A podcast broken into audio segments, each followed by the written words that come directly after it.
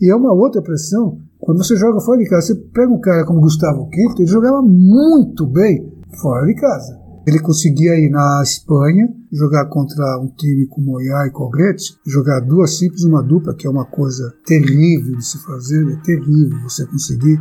Eu vi poucos tenistas, a história tem reserva um lugar no pódio especial para eles. São os tenistas que conseguiram jogar bem três dias. Nossa! É, é uma coisa fora desse mundo.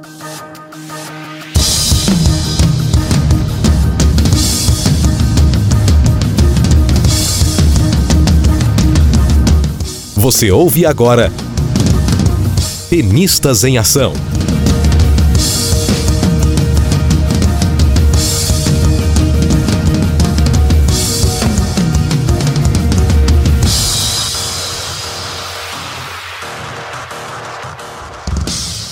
Olá, ouvinte, tudo bem? Tivemos a honra de conversar com uma das maiores referências do esporte tênis no país. Só para você ter uma ideia, ele foi capitão da equipe brasileira por 18 temporadas, técnico das equipes brasileiras de tênis em três Olimpíadas, autor do livro Gustavo Kirten e Roland Garros Uma História de Amor. Foi comentarista de tênis no canal ESPN e não para por aí. O nosso convidado de honra é Paulo Cleto, e quero registrar um agradecimento especial para Lu Linhares, que além de enviar perguntas, também me ajudou a estruturar a pauta. Léo Pereira, Aruan, Daniel e Fábio Groff, Estela Lemos, Karen Maria, Tasto Albuquerque, Ronaldo JJ Mendonça, Denise, Rafael Ramos, Sabrina Justo do canal Sassabrinando no YouTube, Mets, o Mateone do grupo Facebook Savana do Leão e Silvio Bastos, técnico e comentarista do canal Fox Esportes. Eu sou Jeff Guimarães, o entusiasta dos esportes de raquetes. Jogadores prontos. Play! Play.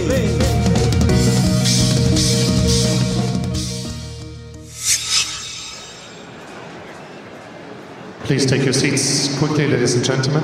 Thank you. Olá, Paulo Cleto. Primeiramente, muito obrigado pela sua presença. Havia uma expectativa enorme dos ouvintes do canal do Tenistas em Ação para a realização deste episódio e hoje estamos aqui. Seja muito bem-vindo ao podcast Tenistas em Ação. Tudo bem com você? Pronto para umas sacadas? Boa noite, boa noite aos ouvintes. É um prazer estar aqui com vocês.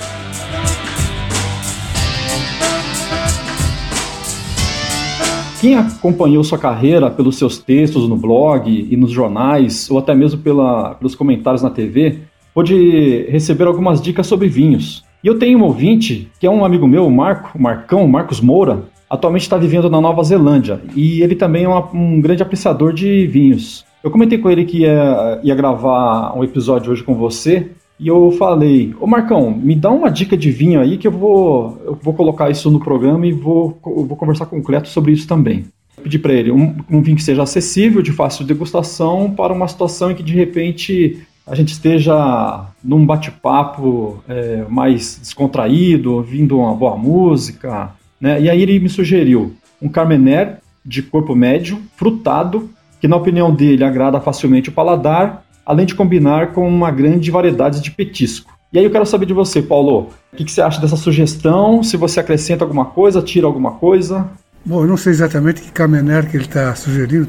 É provável que seja Nova Zelândia. Nova Zelândia também faz ótimos vinhos. Mas é, também é um pouco de um, um certo mito que eu sou um, um conhecer de, de vinho. Eu, eu, trouxe o negócio do vinho porque as, as transmissões na ESPN, elas por vezes eram extremamente longas, alguns jogos eram extremamente chatos. Eu achei por bem fazer algumas coisas que divertissem um pouco o público. O vinho acabou sendo uma delas, mas também não sou um conhecer. Hoje eu prefiro tomar um vinho do Porto. fui a Portugal, comprei uns vinhos de Porto de grama, 20 anos, e eu faço exatamente como você mencionou. Programa, conversando, assistindo alguma coisa, tomando um vinhozinho do Porto. Legal. Então o vinho acabou sendo um plus, né? Vinho é um plus. É. O perfil dos nossos ouvintes, eh, na maioria são tenistas amadores. Tem, eu fiquei sabendo até que tem alguns profissionais. E temos também uma leva de ouvintes que não jogam ou que começaram a acompanhar o tênis recentemente. Então, eu gostaria que, que você contasse um pouco da sua história para nós e para esse pessoal que está chegando agora, né, para eles saberem um pouco mais de você. Lá no início, eu fiquei sabendo que você começou a jogar tênis aos 7 anos de idade. Por que você escolheu o tênis? Imagino que se hoje em dia o acesso é complicado, naquela época quase nem se via, ouvia falar desse esporte na TV ou no rádio, sei lá. Quem te influenciou? Foi uma paixão logo à primeira vista? Quem me levou para o tênis, assim como a todas as minhas irmãs, eu tenho quatro delas, todas elas foram tenistas, foi meu pai. Meu pai começou a jogar tênis já após os 30 anos foi ele aprendeu sozinho e acabou sendo um bom primeira classe. Jogou bem tênis, se divertiu a vida inteira com tênis e fez com que nós todos aprendêssemos com ele. Ele foi praticamente o único professor de todos. Tive irmã, a Vera, minha irmã, foi ganhou Campeonato Brasileiro de todas as idades, desde os 9 a 12 até os 18 anos. Ganhou seguidamente todos os anos foi campeã brasileira de adulto, adultos aos 16 anos, mas também foi semifinalista de juvenil em Wimbledon, algo que também não, nunca mais aconteceu. Vera teve uma bela carreira, foi também pós, foi fundadora, isso fica aí uma pauta para você, esse negócio que hoje falam muito das mulheres feministas, tenistas, nos anos 70, ela, Patrícia Medrado e algumas outras fizeram lobby que era uma coisa, foi quase concomitante ao movimento que a Billie Jean King fez nos Estados Unidos. O lobby fez isso aqui com o tênis feminino. Na época, o tênis feminino era, de uma certa maneira, encorpado. Que interessante. Foi, foi uma história, uma, um capítulo bem interessante da história do tênis feminino que, obviamente, o tempo se encarrega meio de cobrir, porque a nossa memória é fraca e, com certeza, iniciativas como as suas vão servir de não só de testemunho, como é um, é um museu, é um museu no bom sentido, vai ficar gravado. E você que vá correr atrás da, das histórias do tênis. Que interessante, então, catalogar isso, né? É, então eu, eu comecei ali, não sei se foi aos sete, talvez tenha sido um pouco antes, mas eu lembro que aos nove anos eu já estava jogando Campeonato Brasileiro de Infantil Juvenil e aí foi. aos 18 anos, você resolve para os Estados Unidos por conta do tênis e também estudar nas universidades lá. E você fez administração de empresas e cinema e TV. São coisas bem diferentes, né?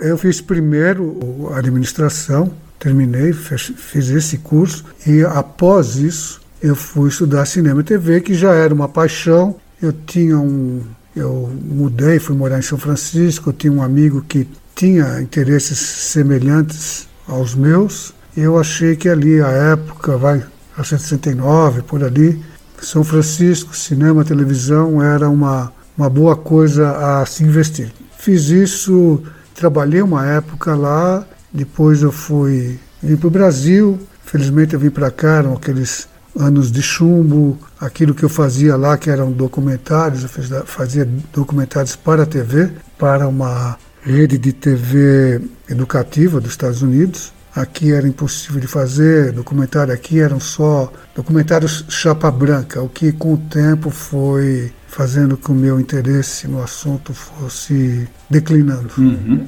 E aí, logo depois disso, eu fiz algumas, alguns trabalhos a ver com a minha formação original, que era administração. Fiz alguns negócios nesse sentido, mas depois de uns dois, três anos, eu tive a ideia de realizar, de fazer a primeira escola de tênis. É difícil hoje você dizer, ah, fui fazer uma escola de tênis, porque hoje existem tantas, virou uma coisa tão normal que é difícil para alguém que não viveu na época entender o quanto anormal era você fazer uma escola de tênis. Era uma época que o tênis era jogado unicamente em, em clubes, não existiam, obviamente, as academias, que foi o que é ali que nós começamos. Eu lembro que foi mais ou menos junto com o Polé, que foi um jogador de polo muito conhecido também do Esporte Clube Pinheiros. Ele abria ali a primeira academia de natação dele, enquanto eu estava abrindo a de tênis. Isso deve ter sido em 73, 74, por aí.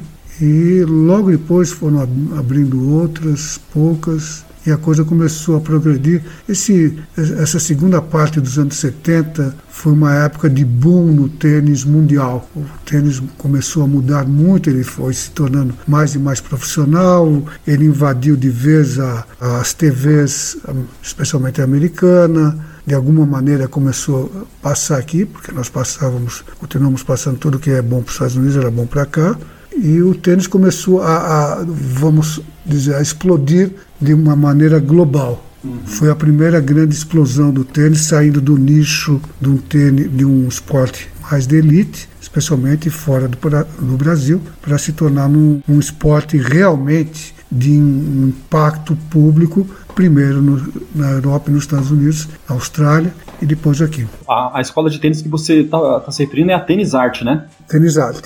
Legal. Ô Paulo, só, só voltando um pouquinho ali no, nos Estados Unidos, você jogou o circuito universitário também? Eu, eu comecei a jogar, joguei um ano, tive um acidente de automóvel. Esse acidente de automóvel me impediu que eu jogasse tênis ali os próximos 4, 5 anos. Nossa. Foi um acidente bem sério que me incapacitou fisioterapia era bem diferente do que ela é hoje. Nossa. Eu fui dado como entregue às baratas, né?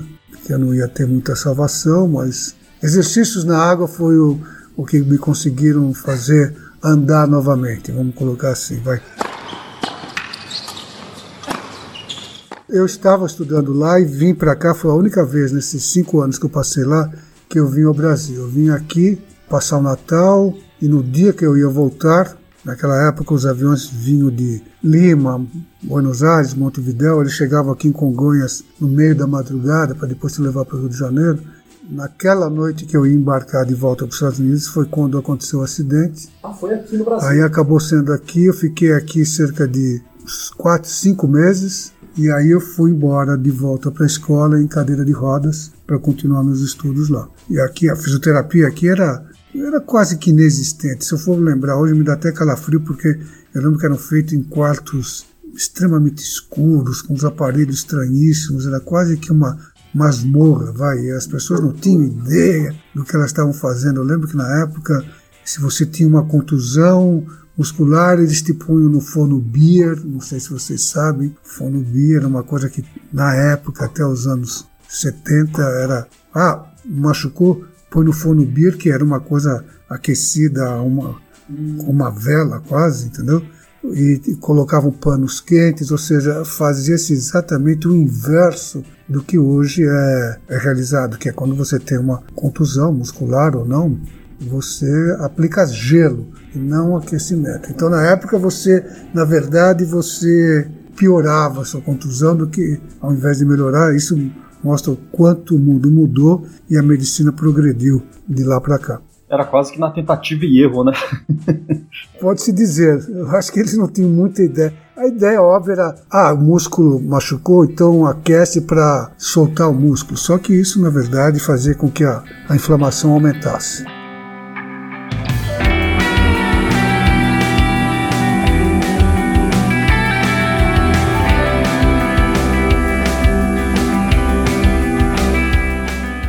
Jogar tênis, estudar nos Estados Unidos, investir no, no, na, universidade e jogar o circuito universitário, hoje em dia é um diferencial para eu para o circuito profissional?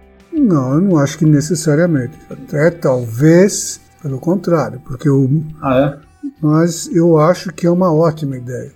Eu acho porque a conta que nenhum tenista quer fazer e a conta que poucos pais também querem fazer, porque os pais são mais delirantes do que filhos, e filhos são delirantes. Ah, é que o filho dele, o tenista, vai ser o, o rei da cocada. Uhum. E na verdade, você vai pegar aí, vai de mil, conta que talvez um, mas eu acho que é menos do que um dos mil que acham que vão jogar tênis nesse circuito que você diz, né?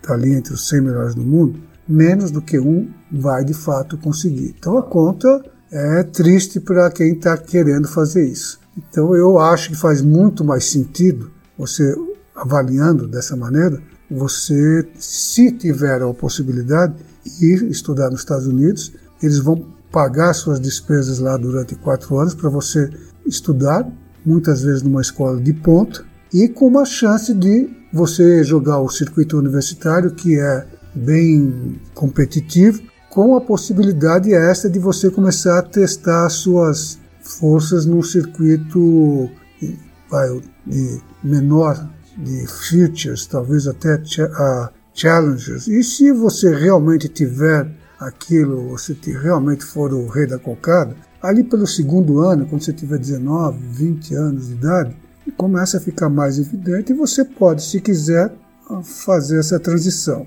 Mas eu diria que, como chave, pelas razões que eu falei, o pensamento da, dos jovens aqui deveria. Ah, primeiro vou tentar me enfiar numa bela escola nos Estados Unidos. Uhum. Se eu conseguir lá fazer o segundo passo, melhor ainda. Aí pelo menos eu não vou ser um idiota, um, um semi-ignorante, que muitas vezes é o que acontece, que não teve nenhum estudo e depois você se vê aí se, se alongando uma carreira de, de um verdadeiro.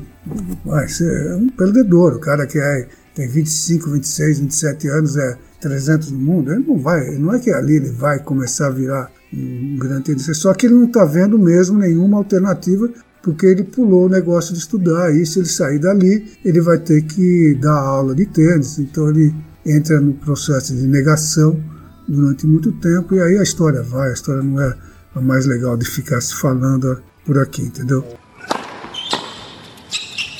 Pegando aquele ganchinho que você que a gente conversou da, sobre a Tênis Art, de lá para cá, desde a inauguração da Tênis Art, a sua primeira academia, a primeira academia do Brasil. Este universo de academias a gente percebe, né, é, é notável, voltadas à prática do tênis, cresceu muito. E vemos até condomínios fechados com quadras de tênis. O que a gente ouve também é que a formação técnica na grande parte dos professores à frente dessas academias nem sempre é a melhor, nem sempre é a ideal. Inclusive, esses dias eu gravei com o professor Jorge Deonero, que é de Maceió, e a gente conversou sobre isso, principalmente a gente focou mais no trabalho desenvolvido com crianças. Se tivéssemos uma qualificação técnica melhor desses professores, a gente teria mais chance de revelar mais tenistas profissionais? Sim e não. Vai, nós temos muitos bons professores de base. Não é ruim, não. É.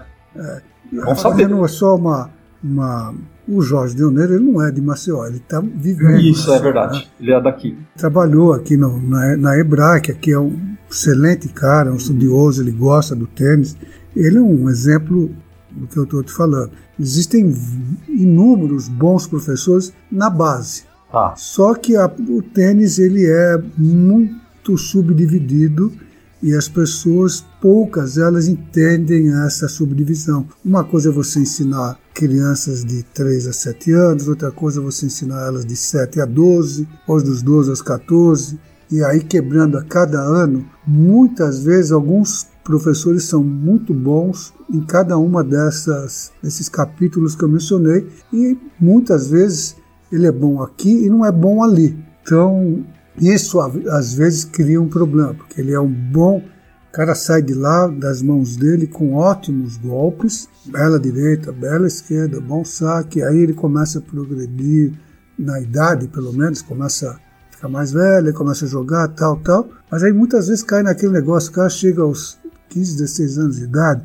ele tem uma tremenda direita, é o saque, uma boa esquerda, sabe? Mas o cara não tem ideia do que é jogar tênis. É, jogar tênis para ele é uma coisa tão. Só, dá, só quebrar bolinha. É, é, o quebrar bolinha virou quase que um paradigma agora. Eu, eu entendo quebrar bolinha porque os caras estão batendo nas bolas mundo afora. Só que você tem que aprender a jogar. Você não, o que as pessoas esquecem é que o tênis, do que nós estamos falando aqui, do que eu suponho que você está falando, é um jogo. Ele é um jogo como qualquer outro, como é o jogo de xadrez, o vôlei, o jogo de futebol. É um jogo. E o jogo de futebol você vê, você ouve tanto, você ouve esses caras, esses tremendo malucos que trabalham em televisão, que eles ficam analisando isso aquilo, aquilo, aí vai o Luxemburgo e põe o botão no, no quadro. E, e tudo isso porque eles estão querendo falar sobre o jogo. E o jogo ali é um jogo de 11 pessoas. Então você tem que ter uma certa estrutura, como o de basquete, que é um jogo extremamente, assim como o vôlei, extremamente tático. Uhum. O tênis também é, só que ele é uma pessoa só. E se essa pessoa não fizer dentro da quadra, às vezes de os 11 que jogam futebol, ou os 5 que jogam basquete, ou 6 que jogam vôlei, Mas, às vezes, do técnico, porque o técnico no tese não entra em quadro, ele não progride. Então, ele vai ser um time de futebol que tem 11 negros e que cada um quer fazer o que ele quer. E não, aquilo não é um time, aquilo é uma casa de maluco. Por isso que um cara tem que botar ordem, falar, não, você não vai ter o caso como aquele cara aquele, que eu tenho quase, eu não tenho ódio, porque eu também não tenho mais, mas assim, tem um bode daquele, é Davi Luiz, né? Davi Luiz. É, aquele cara que nem... Do cabelão? Que é, que o cara não conseguiu convencer, ó, isso aqui é Copa do Mundo, é no Brasil, e você é quarto zagueiro. Tem que ficar aqui, é, né? Você não é o centroavante, você não é o cara que vai armar no meio de campo. Ó, nós tomamos um, tomamos dois, tomamos três, você quer marcar gol em vez de evitar, entendeu?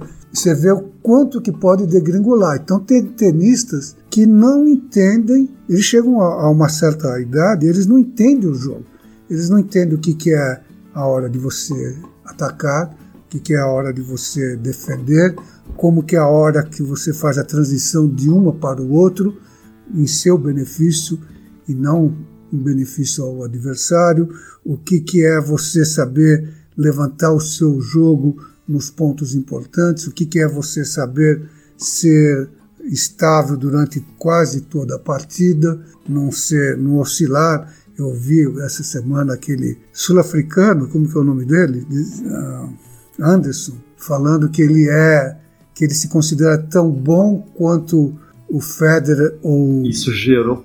Ah, ele, falou, é, ele, falou, que ele era tão bom quanto o Federer, o Nadal, mas que ele não consegue ser tão bom com a mesma frequência do que aqueles dois. Eu entendo o que ele quer dizer, obviamente que ele deve ter tomado alguma coisa que deve ter sido até ser proibida, né? quando ele falou isso, mas dá para entender exatamente do que ele está falando. Ele é um cara que ele tem um tremendo saque, que nenhum dos dois outros tem, ele tem uma boa esquerda, a direita dele é uma fantasmaria, não serve para nada, sabe volear, ele é um cara que, aliás, você mencionou, ele é um cara que estudou, ele foi à Universidade de Illinois, ele estudou os quatro anos, foi um bom tenista universitário uhum. e conseguiu fazer essa transição. Ele é um cara esperto, é um cara inteligente, aliás, a, a história dele é interessante porque ele tem uma mulher que também é uma pessoa muito bem preparada, uma mulher que trabalhou um certo tempo no mercado financeiro e a mulher administra bem a vida dele. A mulher dele é uma pessoa bem companheira dele e ela com certeza ajuda ele a, a colocar as peças uh, juntos para ele conseguir construir a carreira. Ele é um cara que dá para tirar o chapéu porque ele tem algumas dificuldades, ele é muito alto, ele não consegue se mexer, mas ele conseguiu construir uma carreira, ele conseguiu fazer algo de se tirar o chapéu. Ele fez a transição, estudou, conheceu a mulher dele, casou. Dá para entender o que ele está falando. É óbvio que ele não tem o talento do Federer, ele não tem a garra e o físico do Nadal, mas ele tem as virtudes dele e ele, obviamente, não consegue jogar bem com a mesma frequência que os outros dois, que é mais uma qualidade. Então, o que eu vejo, respondendo a sua pergunta, é que tem muito juvenil, e talvez aí responda essa célebre pergunta de todos: ah, por que, que nós não fazemos mais? É que nós temos caras, muitos tenistas, que sabem bater na bola. Tem golpes razoavelmente bons. Porque tá aí o Nadal, o revés dele até aos 22 anos de idade era quase que triste, era uma, era uma porcaria. Mas ele tem tantas outras virtudes e ele soube, soube enfatizar, cuidar bem e fazer e fazer imperar mais as virtudes dele do que os defeitos dele, esse revés dele que era tenebroso, que ele conseguiu progredir na carreira a ponto de, a partir do momento, ele conseguiu até melhorar o, o revés dele. Você fala o Federer, o Federer mesmo já falou que na próxima encarnação eu quero uma esquerda com as duas mãos, porque ele sabe o quanto que ele é vulnerável com uma esquerda com uma mão, apesar que é um belíssimo golpe, mas ele ficou deve ter ficado de saco cheio de levar a porrada do Nadal naquele revés de uma mão só. Então todo mundo tem suas qualidades, tem as suas virtudes, tem seus defeitos, defeitos no sentido que não são grandes qualidades, e você precisa harmonizar isso daí. Que eu sinto que falta ao brasileiro, que eu sinto que falta aos técnicos brasileiros é conseguir fazer essa harmonia melhor. Não é assim, ah, o cara chegou lá e não sabia bater direito, assim, não. O que eu vejo mais é que os caras chegam lá e eles não sabem como ganhar uma partida de tênis. Eles não têm às vezes não têm ideia. Não sabem jogar, eles não sabem jogar. jogar. É aquilo que eu te falei, é um jogo. Eles não sabem, o jogo é um jogo. Você tem que ser um bom jogador, que nem jogar poker. Você tem que ir lá pensar cartas, sabe? Você influi pouco, uhum. a sorte influi bastante. Não é o caso do tênis, mas da mesma maneira que alguns são melhores jogadores de poker, que é uma coisa com espaço reduzido de você se manifestar, o tênis tem muito espaço para sua mente atuar. E eu já vi cada. São quase mongóis jogando tênis, sabe? Caras que não conseguiram entrar lá dentro. Ao mesmo tempo que tem alguns caras que estão lá dentro que são, em termos de golpe, eles são né, mais ou menos mas são tremendos jogadores. Você pode pegar um tipo, aquele espanhol operário lá, o Ferrer. o Nadal, é incrível o que ele já fez. É, eles são fortes mentalmente e a força mental e emocional deles faz com que eles consigam fazer mais coisas certas do que fazer coisas erradas. Uhum.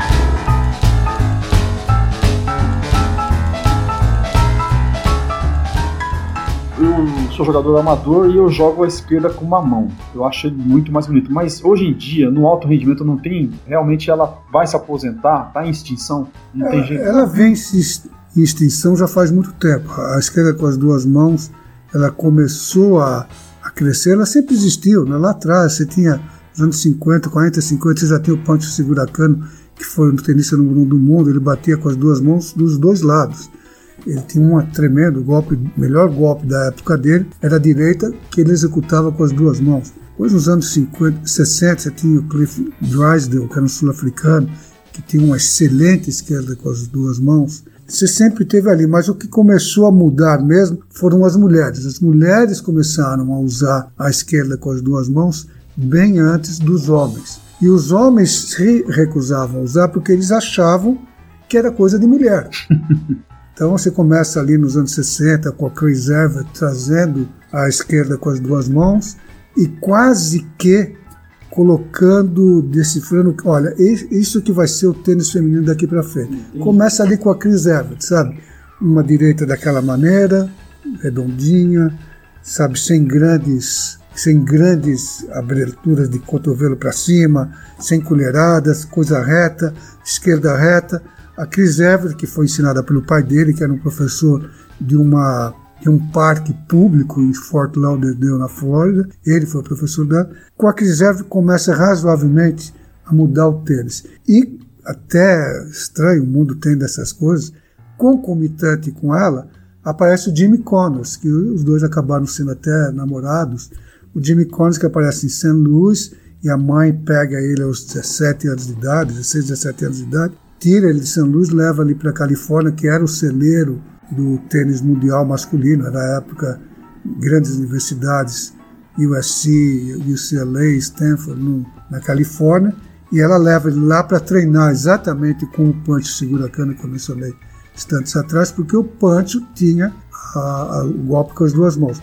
E o Collins, para quem lembrar, o forte dele era o revés, que ele batia com as duas mãos bem reto, bem flat, e ela quis que o Se transformasse no técnico dele, e ele foi o técnico do Collins durante algum tempo. E ali começaram, começa a nova história da esquerda com as duas mãos. As mulheres vão abraçar o negócio mais com mais rapidez, e mais à frente vem de novo o Borg, vem quase que fala, ó, Tá vendo? Aqui é esquerda com as duas mãos mesmo. E a coisa começa a progredir e definitivamente você fica com um golpe muito mais sólido, muito mais com mais possibilidades. Você batendo é, é, revés com as duas mãos, você fica menos vulnerável. O tênis mudou por causa das duas mãos. Ele acabou com o saque voleio. O saque voleio acabou por conta das duas mãos. O, o jogo mudou na grama, o jogo mudou em todos os pisos rápidos porque era o padrão do tênis durante quase 100 anos era você sacar e a rede no revés do adversário. Se o, voleio não primeiro voleio não fosse para ser um voleio matador, você voltava no contrapé no revés do adversário para dar um passo mais à frente para tentar matar no, no próximo ponto. A esquerda com as duas mãos acabou com isso, porque se o cara for insistentemente para a rede uma esquerda com as duas mãos, ele não vai nem ver por onde está passando o negócio, entendeu? A mecânica é totalmente diferente. É, eles, e foi aprimorando cada vez mais. Eu lembro que eu vi, primeira vez que eu vi um cara batendo o revés com duas mãos na corrida no Open Stance, que é um golpe que revolucionou o tênis. Foi, eu lembro que foi um russo que nós estávamos na Filadélfia, nós estávamos treinando numa quadra de treino secundária, um brasileiro, que era o Mater, jogando contra ele, era o Chesnokov. E de repente era, jogava sobre, era um jogo sobre o carpete, né? como eu disse, era um treino, mas estavam tirando certo. E o cara atrasava ali e esticava o pé esquerdo para o lado, né? abria completamente o open stance. O carpete, eu lembro, o carpete era uma quadra secundária, não era tão bem colocado. Ele até enrugava com, com o deslizar dele e ele chegava lá e dava ali uma cacetada. de onde esse cara tirou isso daí, entendeu? E ali come, foi a primeira vez que eu lembro ter visto essa, essa coisa, que esse golpe que o, o Djokovic levou até uma outra dimensão e que hoje os caras com duas mãos procuram imitar. E é um tremendo do golpe, porque ele, ele encurta a quadra para o ataque, porque você não precisa chegar tão bem na bola, você estica aquele pé, faz o contra-ataque e, e o cara do outro vai fazer. Mas tem pessoa que não dá pra fazer aquilo, né? É, não é uma coisa você que. olha assim. É, aquilo lá, se você pega errado, os caras obviamente aprendem a fazer isso, você pega o seu tornozelo manda para um pro hospital, porque aquilo lá você pode virar e acaba eu ter uma entorse que e eles obviamente eles estão fazendo aquilo tendo controle do que eles estão fazendo. É um golpe belíssimo que foi aos poucos sendo desenvolvido e que de novo mudou a arquitetura do tênis, mudou e está mudando a história do tênis. E aí você volta para o Brasil, faz a Tênis Arte. Como é que de lá para cá desenvolve o teu trabalho por aqui? É, você fica, você investe somente na carreira de treinador ou você acaba se infiltrando em outras áreas também?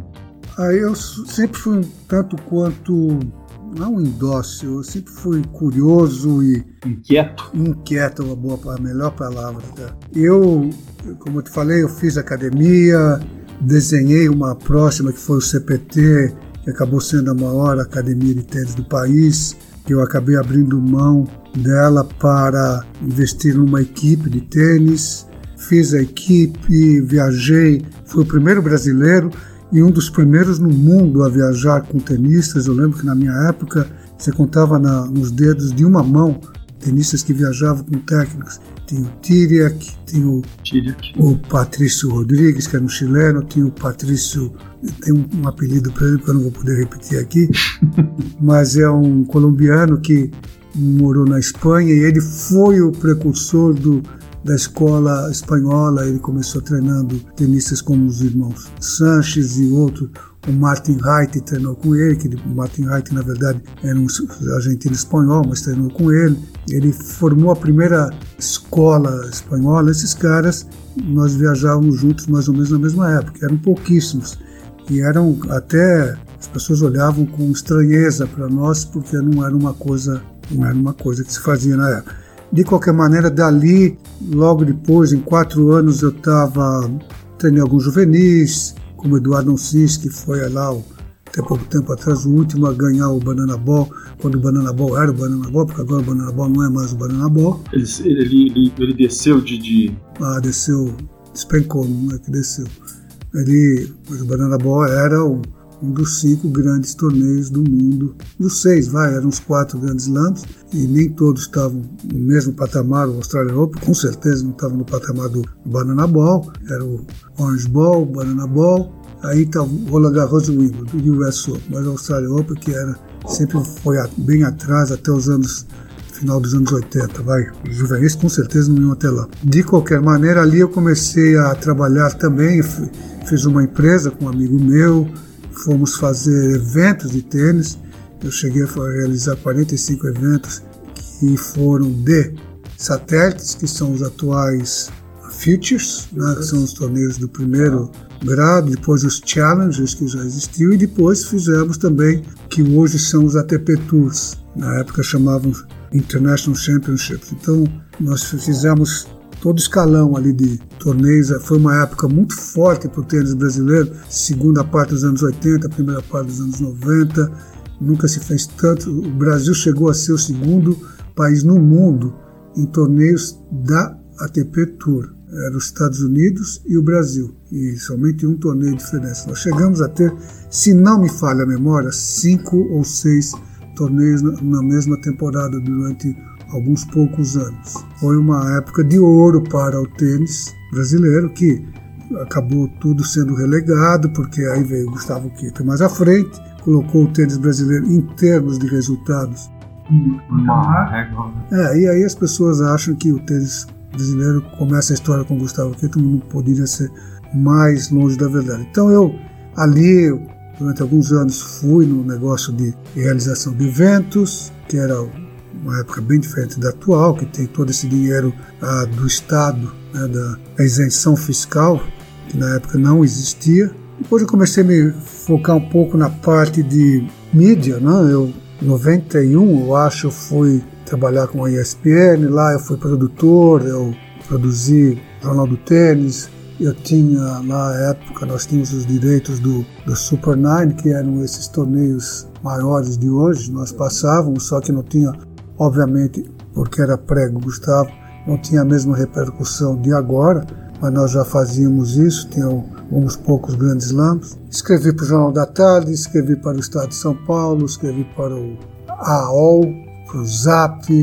é, o IG, fiz o meu próprio site, falei durante um bom tempo no, na Rádio Eldorado, que foi uma coisa gostosa, porque tinha mais ou menos a ver com o que nós estamos fazendo aqui. Eu fazia isso aqui todas as segundas-feiras e na, nos torneios, grandes slams que eu ia, Miami, mais os grandes slams, eu fazia diariamente durante o grande slam, fazia umas duas, três entradas diárias. Foi uma época divertida. Então você vê que foi, foram diversas coisas Nossa. que eu tive a oportunidade de fazer dentro do tênis, que era a minha paixão, sempre tentando fazer com que tudo isso fosse equilibrado por um retorno financeiro, porque afinal de contas era a minha profissão, não era só uma, o tênis como, vai, como um esporte. Eu fiz até a época que eu fui para os Estados Unidos estudar. Aí a partir dali era uma entrega, porque o tênis lá pagava minha, meu estudo, pagava minha escola, a partir daí montar escola, fazer torneios de tênis, trabalhar em mídia, tudo isso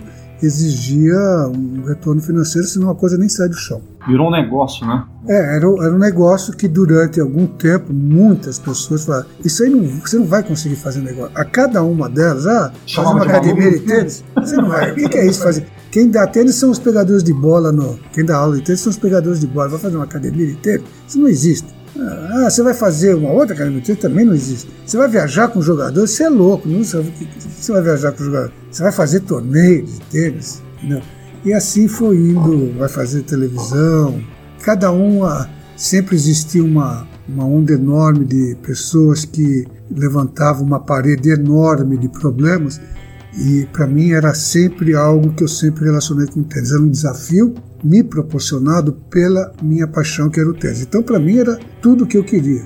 Era exatamente a, a junção do que da fome com a vontade de comer. Eu tinha minha paixão e criava oportunidades de torná-la viável financeiramente e fazer dela a minha vida profissional e meu sustento. E você acreditava naquilo né, de uma forma.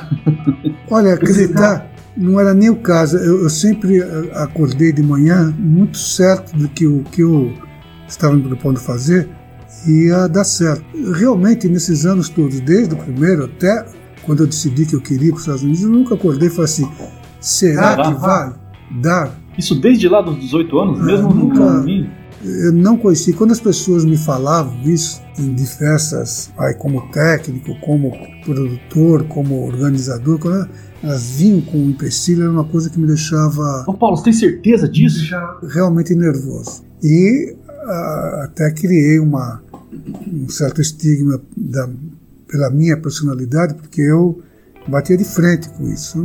Eu realmente não tinha dúvidas. Dúvidas não era uma coisa que eu já ficava assim, como é que eu vou conseguir, sabe? Às vezes demorava um pouco mais de tempo para eu achar a resposta, mas hum, eu realmente já pensei nisso anteriormente, nunca, nunca teve a dúvida, pô, será que vai dar certo?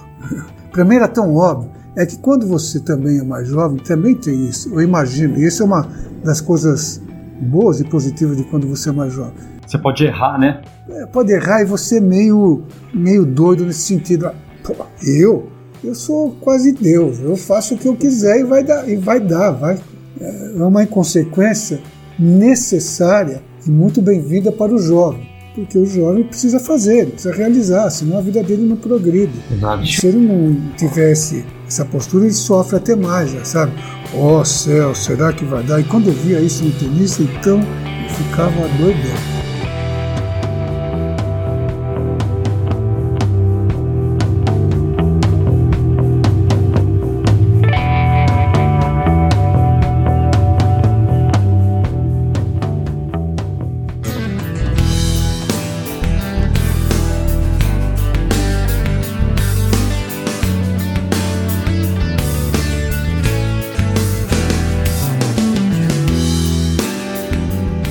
Você comandou a equipe olímpica de tênis em Seul, Barcelona e Atlanta. Também esteve à frente da equipe no Pan-Americano e Unipeg. Mas eu acredito que foi como capitão da, da equipe brasileira na Copa Davis que o seu trabalho ficou mais conhecido por grande público, assim, né? Foram 17 anos, 18 temporadas. Como é estar à frente de uma equipe brasileira representando o país? E uma curiosidade que a gente tem, como é comandar jogadores que tem um outro técnico que segue ele no circuito. Isso, isso é complicado? É, gerava muito conflito? É, olha, eu para mim sempre foi uma um, um, dos pontos altos de cada temporada. Eu sempre tive fiquei muito feliz de ter tido a oportunidade. Eu tive essa oportunidade logo cedo na minha carreira, agarrei ela com muita força.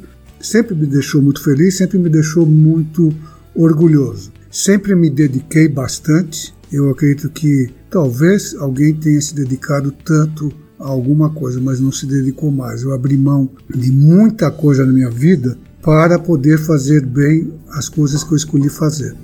Tenho total consciência disso e vivo tranquilo com isso. Mas eu sei o quanto que eu tive que abrir mão para poder ter o que eu tive e manter o que eu tive. Porque, como você falou, são 17 anos, 18 temporadas no universo. Não é fácil porque você vira um teto de vida, todo mundo quer te derrubar, todo mundo não, mas muita gente quer derrubar. Existe no tênis, especialmente, existe muita ah, inveja. É, é um, você não pode esquecer que é um, é um esporte de pessoas extremamente individualistas. O tênis não, você não passa a bola para ninguém e ninguém te passa a bola. Você ou faz do A ao Z ou não acontece. Então o tênis ele arregimenta um determinado tipo de, de personalidade. E eu consegui me manter ali durante muito tempo, às vezes até querendo já abrir mão disso para dedicar a uma outra coisa, mas fui pedido pela pessoa que era, no caso, o presidente da confederação, que era o único cargo acima do meu, que me pedia para permanecer. Teve uns que, que na verdade, durante algum tempo, todo presidente de confederação que tomava posse, ele jurava que a primeira coisa que ele ia fazer era tirar o Paulo Cleto do. É mesmo? Isso me foi dito por mais de um deles. Os caras era quase que motivo de campanha. Ele falava, ah, eu juro que eu vou tirar o Paulo Cleto. Os caras, ah.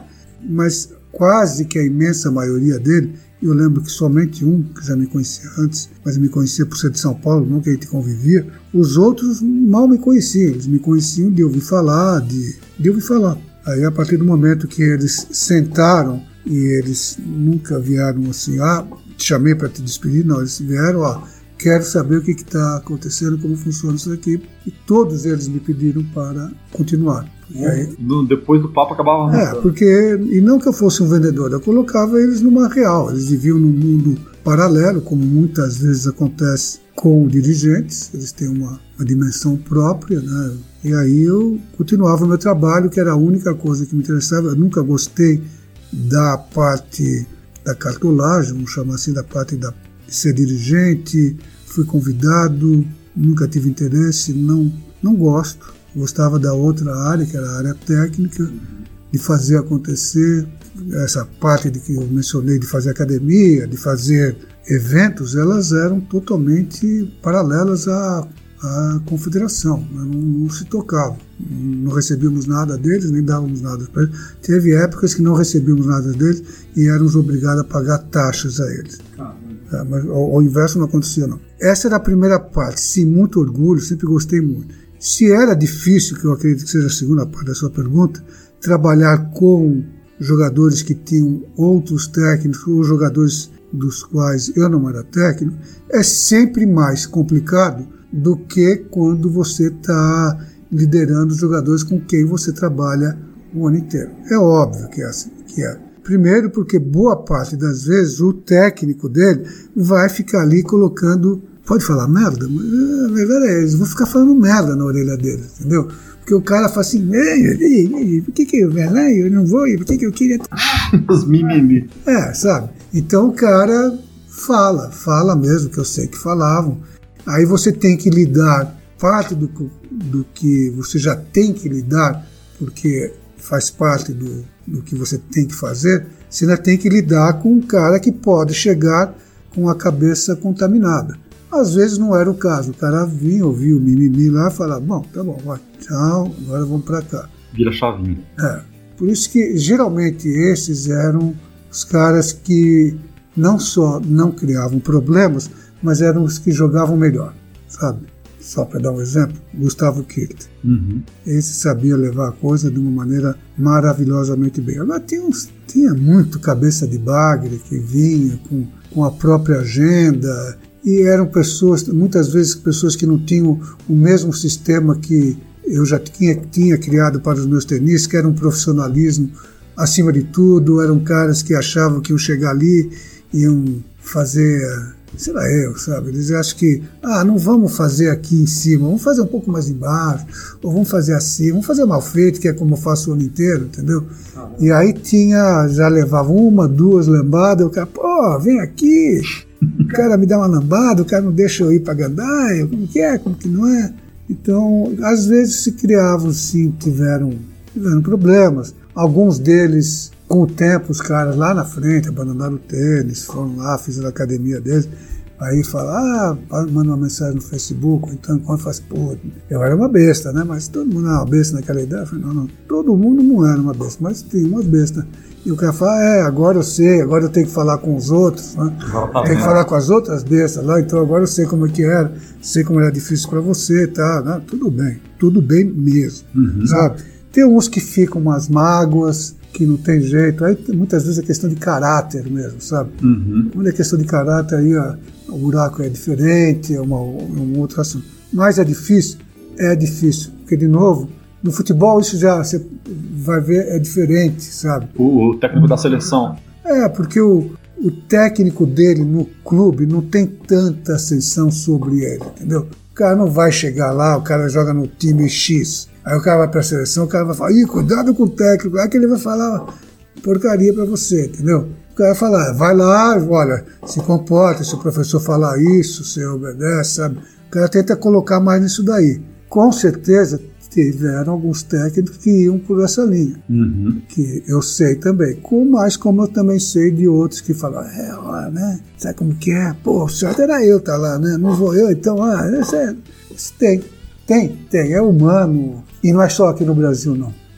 Cansado de ver problemas em outros países, ficaram famosos dentro do circuito, porque no circuito você acaba, nos vestiários você acaba sabendo quase tudo países que tinham tudo para serem grandes campeões de Copa Davis, mas tinham problemas no vestiário, era com o técnico, era entre os dois jogadores, era com os técnicos que ficavam de fora. É um inferno colocar egos, especialmente, de novo, de tenistas que têm personalidade tão, não só forte, mas extremamente individualistas.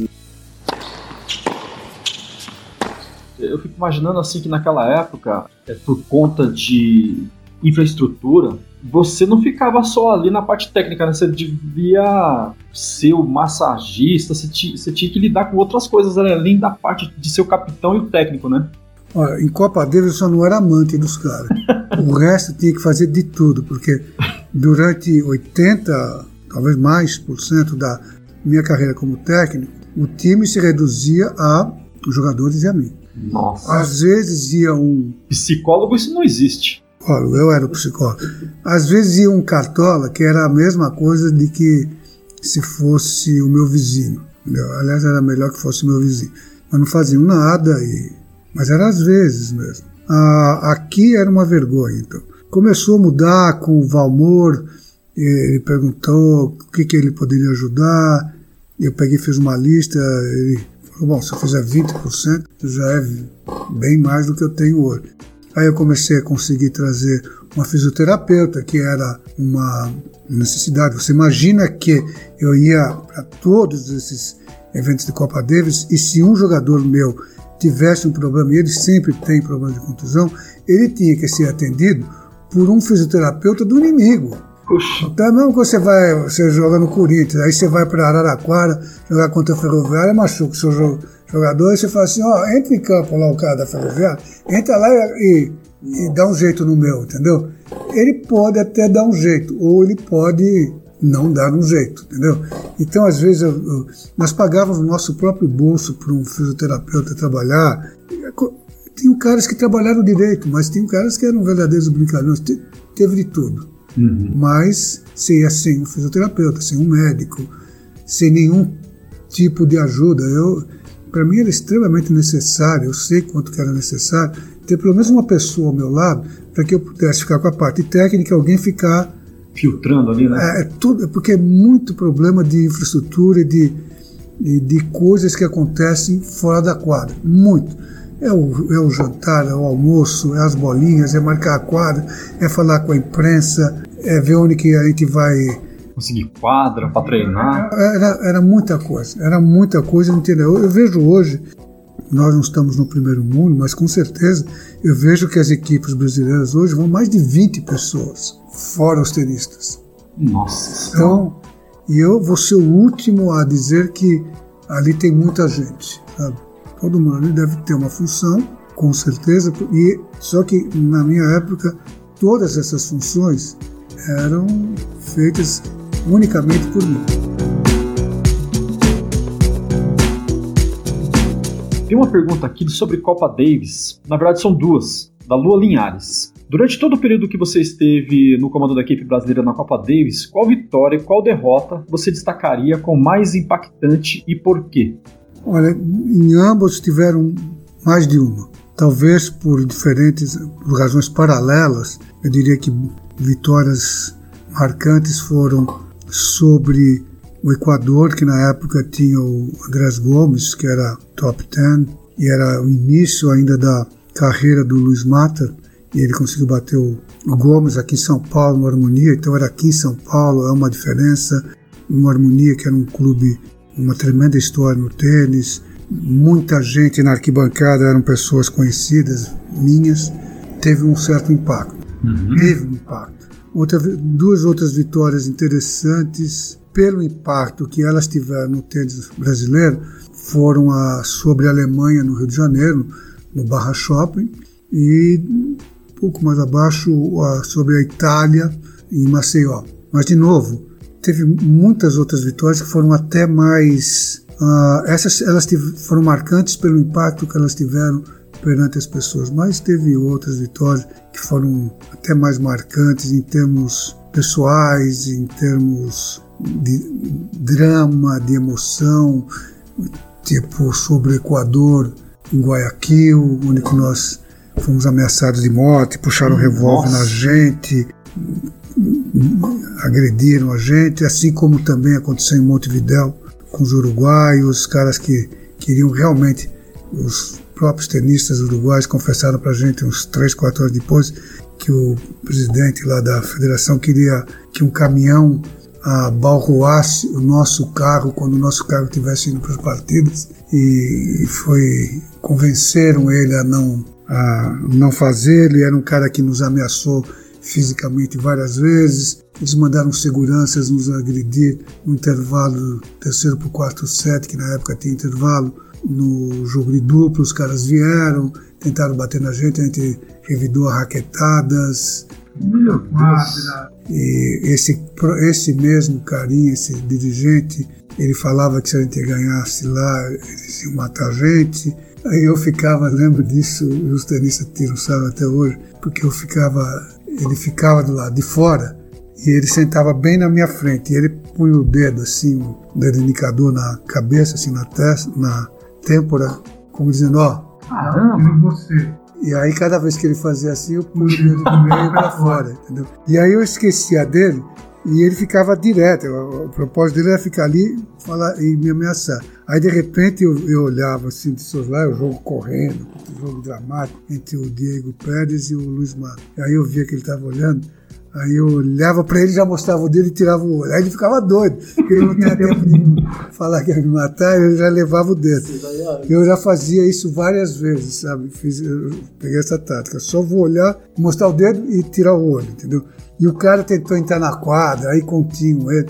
Aí chegou uma hora, eh, sumiu, eu esqueci dele, ele também não apareceu, não- eu não me liguei mais nele. E aí, aquele era o último dia. Aí no dia seguinte, no dia seguinte, era uma segunda-feira, nós dormimos lá, aí nós fomos pegar o carro para ir embora para o aeroporto e me entregaram o jornal, acho que era El País, e tinha minha foto na, na primeira página do jornal. O homem mais odiado do Uruguai. E tinha a minha foto. Persona não. É mesmo? É. E aí o que tinha acontecido é que o cara ficou tão bravo que ele teve um infarto. Ele teve um infarto lá na arquibancada e tiveram que levar ele para o hospital. E aí, Caramba. e aí os caras foram lá me dizer, me, eles foram lá nos acompanhar porque os caras estavam mais bravos ainda com a gente porque ele tinha tido um infarto, entendeu? Como se fosse culpa minha. Culpa dele mesmo, né?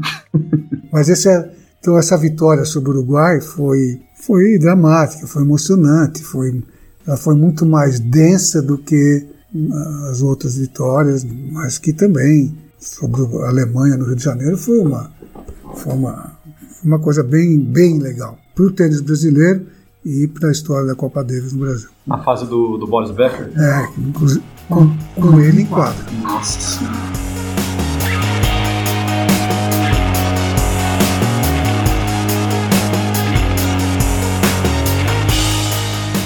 Outra pergunta da Lua: se pudéssemos reunir em um mesmo espaço-tempo todos os jogadores brasileiros já existentes, qual deles você, como capitão da Davis, numa sonhada final em solo brasileiro, convocaria para este confronto? E qual piso e qual cidade você escolheria? Isso eu vou falar assim, bem assim da, da cabeça para fora, vai sem pensar muito. Os melhores jogadores de Copa Davis que eu sei que nós tivemos foram Gustavo Kirten, Luiz Mata, o Tomás Koch e o Edson Mandarino. O Mandarino, até mais do que o Koch, o Mandarino era um cara mais temido em Copa Davis do que o Koch. Mas o Koch, na época, jogou muito tênis e eles dois tiveram um know-how muito grande, porque o formato da Copa Davis, na época que eles jogavam Copa Davis, era muito diferente. Então eles jogavam muito mais Copa Davis do que se joga agora. Jogavam muito mais confrontos por temporada do que se joga agora. Você tem que entender que existiam poucos torneios, existia quem mandava no tênis internacional era a Federação Internacional de Tênis. E por isso a Copa Davis tinha uma importância enorme. Durante uma boa época do Tomás do Mandarino, o presidente da Federação Internacional de Tênis era um brasileiro, que era o Paulo da Silva Costa. Então eles dois fizeram enormes resultados para o Brasil. Uhum. E aí você pega, eles dois participaram das semifinais de Copa Davis, quando eles perderam para a Índia na Índia, mas chegaram lá. E você pega o Mater, que foi um tenista que levou o Brasil também, liderou, liderou o Brasil a uma semifinal, quando nós perdemos para a Suíça. E você pega o Gustavo Kirten, que liderou o time também numa semifinal. Até que então, para quem não pensou no assunto, até que eu fiz uma coisa. É, é acabou. Fica, bateu, vai. E eram tenistas que tinham o, o espírito de Copa Davis, eles aceitavam a, a responsabilidade que vem com a Copa Davis, porque tá cheio de jogadorzinho aí, e pequenininho, entendeu? Que eles chegam na hora da Copa Davis, eles, como disse outro dia a, a, a, presidente do nosso STF, ah, eu não vou fazer isso porque isso vai apequenar o, o, o Supremo Tribunal. Tem muito tenista que fala, fala, fala, fala, fala, fala, e na hora de jogar a Copa Davis se apequenava, entendeu? E tem muito tenista que talvez não falasse tanto, mas que chegava em Copa Davis, ele crescia. E a Copa Davis, ela é grande, ela é o que ela é, talvez até mude, né? que é uma coisa que a gente pode conversar um pouco, por ela mexer com esse emocional do, do tenista, ela pegar certos tenistas e fazer com que abrir a possibilidade com que eles consigam crescer, crescer espiritualmente, crescer tecnicamente, porque jogar Copa Davis é uma, é uma coisa ímpar na carreira do, do tenista. Nem um grande slam é tão emocional para ele quanto uma bela partida de Copa Davis, tanto em casa, que é um tipo de cenário, um tipo de pressão, quanto na casa de um adversário contra bons adversários, que é outro tipo de pressão, é uma, um outro tipo de desafio. E todos os tenistas que participaram já em Copa Davis, que não se apequenaram, eles são os primeiros a reconhecer isso, não só Paulo Cleto que fala, isso é, faz parte da cultura do tênis. Não é para qualquer um, né, Paulo? Não. Ah, é, até em qualquer esporte. Eu lembro que uma vez, agora mesmo, nós perdemos um, o Bebeto de Freitas, o Bebeto de Freitas no vôlei. Uhum. o Bebeto ele trabalhou uma época em Campinas. E quando ele trabalhou em Campinas, eu tinha uma casa lá, eu tive a oportunidade de jantar bastante com ele, conversar bastante com ele. Nós nos frequentávamos, porque ele passou mais de um ano lá. Conversamos bastante sobre aquilo que o, os nossos esportes se tangenciavam. E eu lembro que ele falava assim: olha, entendia o tênis, né? ele falava, até então o vôlei ia até 15, né? o 7 Que era com vantagem, né?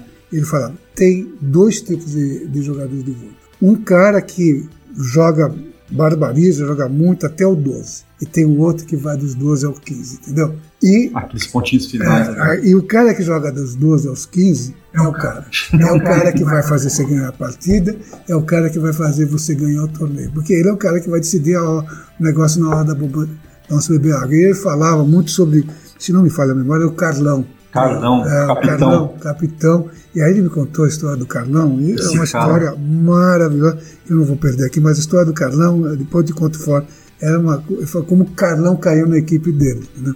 E ele fala, Carlão era o cara. Ah, porque tem um cara que ah, tá 7 a 4, você joga a bola pra ele. Aí tá 8 a 5, joga a bola pra aquele lá. Mas você jogar a bola pro cara quando tava 3 a 3 aí, podia acontecer qualquer coisa. Aí tem o Carlão, que passava do jogo, pode dar pro Carlão, o Carlão comparece. E no tênis tem isso também. Tanto o Bebeto, o Bebeto era um cara muito aberto para diferentes esportes. Vai trabalhar com futebol.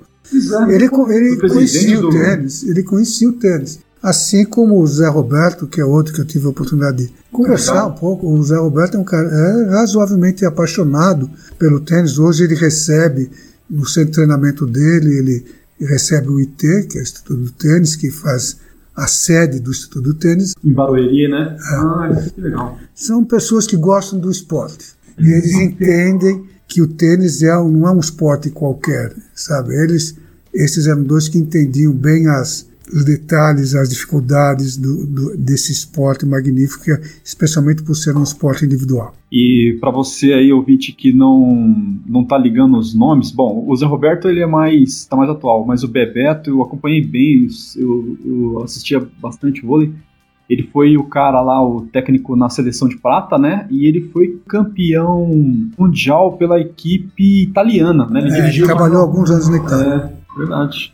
O, o Bernardinho era, foi criado, entre aspas, por ele. Né? É, né? É, como técnico. Cria dele, né? É, como vários outros. Todos os fãs de Copa Davis foram pegos de surpresa recentemente com aquela notícia bomba de que o presidente da ITF pretende realizar mudanças profundas na competição. Para isso, ele precisa da aprovação do projeto e uma reunião geral da ITF que acontecerá em agosto. Qual a sua opinião sobre essas mudanças, como por exemplo transformar o Grupo Mundial em uma competição de uma semana, numa única semana e numa, em uma única sede, envolvendo 18 países, com jogos em melhor de três sets? Você acredita que essas mudanças serão aprovadas? Olha, se elas vão ser aprovadas ou não, eu não sei. Eu, eu tive conversa com presidente de uma confederação que me praticamente assegurou que essa, isso não vai ser aprovado. Mas, de novo, isso aí, um cara que é um presidente, que é o americano, ele tem muita musculatura para mexer, para meter coisas aqui, para meter coisas ali. Eu não sei quanto que ele seria bobo de levar uma coisa dessa dimensão para uma eleição que vai ser, se não me falha a memória, em agosto, então era quase seis meses antes, arriscando levar na cara, entendeu? Então, eu imagino que ele vai trabalhar nos bastidores para que isso seja aprovado. Se vai ser ou não, não sei te dizer. Vale a pena, é uma coisa a se ver. Eu, se fosse por mim, não mudaria. Está tá dando certo há 100 anos? É, vamos mudar? Não, eu não seria. Não vamos mudar.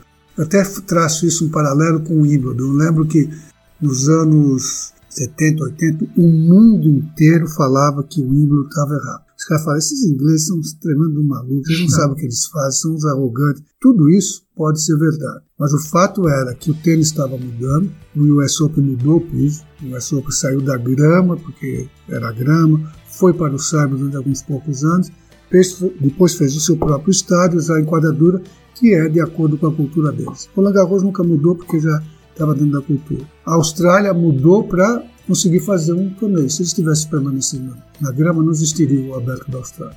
Eles fizeram um piso mais democrático para eles poderem cativar e fizeram várias outras coisas. Não foi só o piso mais democrático, eles melhoraram torneios, assim, viraram de cabeça para baixo. Fizeram um evento, mas que passou pela mudança de piso. Uhum. O Wimbledon falava, nós não vamos mudar. Isso aqui foi feito sobre a grama. Nossa federação chama Lawn Tennis, Federação Tênis não chama tênis, chama lawn tênis, que é tênis sobre a grama. Uhum. É, grama. E é assim, nós não temos patrocinadores, nós somos nossos próprios, próprios patrocinadores, nós temos lá só a Slantinger no fundo da quadra, porque ela está lá 120 anos, que, que é quem faz as bolas. nós fazemos do nosso jeito. O nosso jeito é sobre a grama. E eles foram, mais de todas as maneiras que você pode avaliar, eles foram pressionados. Bombardeados. É, bombardeados pelos tenistas. Os tenistas falavam que eles, aquilo lá era horrível.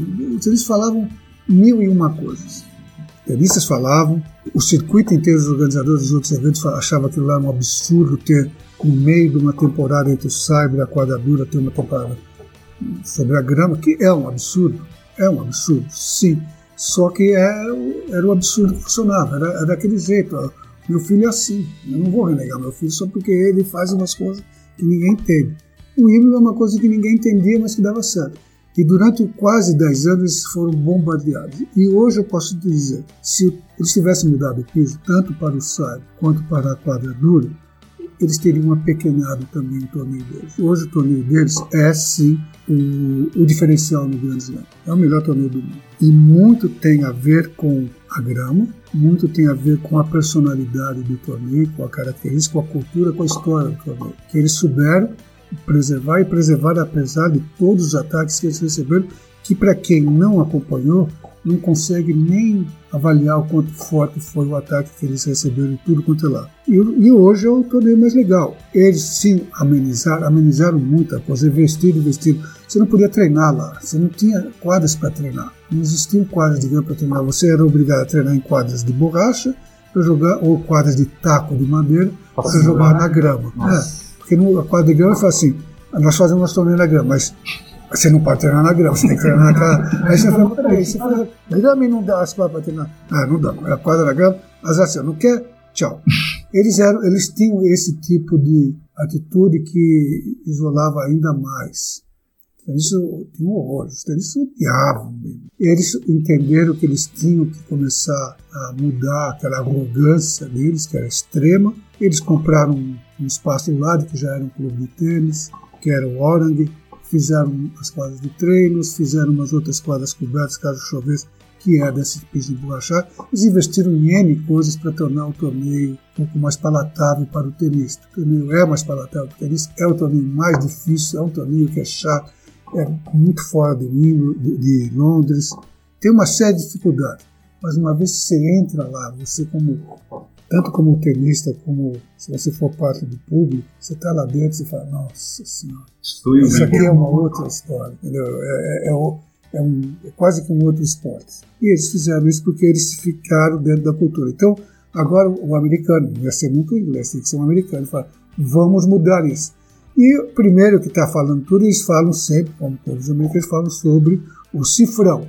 Então tem lá os orientais que são liderados lá pelo Piquet, lá do Barcelona, que na verdade é o, é, é o rosto de. cara de frente só. É, tem os caras daquela lá que vão jogar um, alguns caminhões de dinheiro para fazer um negócio lá de uma semana. Não faz sentido. No fim da temporada, na fim da temporada, tradicionalmente, nós já tivemos vários eventos de fim de temporada. E vários eventos de fim de temporada eles se transformaram naquilo que é. Sabe fim de festa? Uhum. Todo mundo já está mais trêbado. Todo mundo está de saco cheio. Ninguém mais quer nada daquilo lá, entendeu? Já acabou, já deu. Os caras estão tudo arregaçados, os caras indo para casa, é quase Natal, sabe? Aí os caras vão fazer uma, uma Copa deles lá, os caras vão chegar arrebentados, chegar de mau humor, alguns não vão, alguns falar, esse aqui não, é o que eu, não era o que eu queria de Copa dele vai, eles vão mexer no vespeiro. Mas o americano está vendo dinheirão lá, então eles vão ter, testar. Eu, eu, até conversei com você sobre esse detalhe antes. Nos anos 80, a ITF tentou esse mesmo formato com o Fed Cup, que é a Copa dele a feminina. E eles jogaram aqui no Brasil, eu não lembro que ano que era, mas nos anos 80. Que você ajudou a organizar? É, ele foi, ele foi realizado no Clube Pinheiros, e eu fui o diretor-geral do torneio. Uhum. O diretor-geral do torneio era uma, uma inglesa chamada Anne Hayden Jones, que foi campeã do Wimbledon, de vez em quando aparece lá na, no Royal Box, é, quando eles mostram lá. Aí os, os caras todos, vejo que na TV eles olham para o ninguém fala nada, quem é, quem é, né? É, é, é, aquele, faz parte daquele silêncio, é a Anne Jones, que foi uma canhota, ganhou o Wimbledon, e ela veio aqui já velhinha, hoje ela é mais velhinha. Então ela falou, ó, ela me testou lá uns dois dias, aí ela viu uma coisa aí, ela pegou e falou, toma conta, aí qualquer coisa... Você me chama. É, exatamente. e foi nesse formato, eram 16 times, eu tenho quase certeza que quem ganhou foi a Tchecoslováquia, que, que tinha a Sukova e a Hanna Mandlikova. Para quem conhece um pouco da história do tênis, sabe que foram duas ótimas tenistas, especialmente a Mandlikova, tenis extremamente graciosa, talentosa, foi uma das grandes tenistas da época dela, e teve esse formato de fazer os 16 ali. É um formato que a, a, a Federação Internacional lá flerta em pegar a Copa deles, fazer isso, não é de hoje. Já faz muitos anos que eles falam que ameaça. Existe uma pressão é, para Alguns tenistas até já pediram, mas era coisa mais Pete Sampras pedir isso. O Pete Sampras chegava e falava, pô, e quatro vezes em Copa deles, para jogar a Copa deles, ele, ele odiava. Ele odiava. Então, uma época, um ia ele, outro ia o Axel, depois ia ele, depois ia o Axel. Então, eles falam, não, é, a gente vai uma vez. Você tem que lembrar que a Copa Davis até os anos 60, talvez até o início dos anos 70, é, inclusive quando o Brasil chegou para a semifinal contra a Índia, ela tinha um formato. O formato era o campeão do ano anterior, ele não jogava todo essa, o ano inteiro. Ele ficava sentado lá esperando o campeão da chave. Aí o campeão da chave, o cara se matava, ganhava 5, 6 jogos, lá, aí chegava lá, quem tinha ganho no passado foi a Austrália, você jogava contra a Austrália. Ah, é? É, esse era o formato, entendeu? Ah, então o cara jogava o time vencedor de um ano, só jogava uma vez no ano, no, no ano seguinte. Ah, e isso foi durante muitos anos. Uhum. Agora eles estão contestando. Eu acho que eles vão mexer com, com coisas que fizeram a Copa Davis, que é você jogar dentro de casa perante o seu público ou você jogar fora de casa perante o público adversário. Eles vão matar isso, né? É, essa é a grande sacada da Copa Davis. É que nem Interclubes. Interclubes é. Sabe, você joga em casa, todo mundo torcendo para você. Você joga fora de casa, todo mundo torcendo contra você, mas você pode ter que lembrar também que todo mundo está torcendo a favor de, do outro que está jogando em casa. Uhum. Esse é o grande é você jogar com a pressão, porque é uma pressão quando você joga dentro de casa, é uma pressão. É uma pressão também. E é uma outra pressão quando você joga fora de casa. Você pega um cara como Gustavo Quinto, ele jogava muito bem fora de casa. Ele gostava da pressão contra, né? Lá, lá fora. Aqui, a pressão de jogar em casa, ele não gostava tanto. Pela expectativa. É, ele, ele não jogou o melhor tênis dele quando ele jogou Copa dele no Brasil. Que coisa, e ele é um cara que tem um mental fortíssimo. Pois é, mas ele conseguia ir na Espanha jogar contra um time como Moyá e Cogretti, jogar duas simples e uma dupla, que é uma coisa terrível de se fazer, é terrível você conseguir. Eu vi poucos tenistas, a história tem reserva um lugar no pódio especial para eles. São os tenistas que conseguiram jogar bem três dias. Nossa! É, é uma coisa fora desse mundo. Eu sei que o Gustavo chegou um ponto ele já não estava lidando tão bem com isso daí, porque é muito desgastante fisicamente e emocionalmente. Aquilo lá ele, te, ele tem um impacto não só naquele final de semana, ele vai ter um impacto quase que por um mês a mais. Nossa. Por isso que muitos tenistas você vê, o Federer, o Djokovic, que são jogadores que querem jogar bem o ano inteiro, né? ah, eles muitas vezes falam, esse ano não vou jogar Copa desse, porque eles sabem o quanto que drena emocionalmente, é, é fisicamente, mas é muito mais emocionalmente uhum. e mentalmente do que fisicamente. E o, foram poucos, alguns poucos, Gustavo Quinto foi um deles que conseguiu jogar e vencer e assumir a, responsa durante três dias.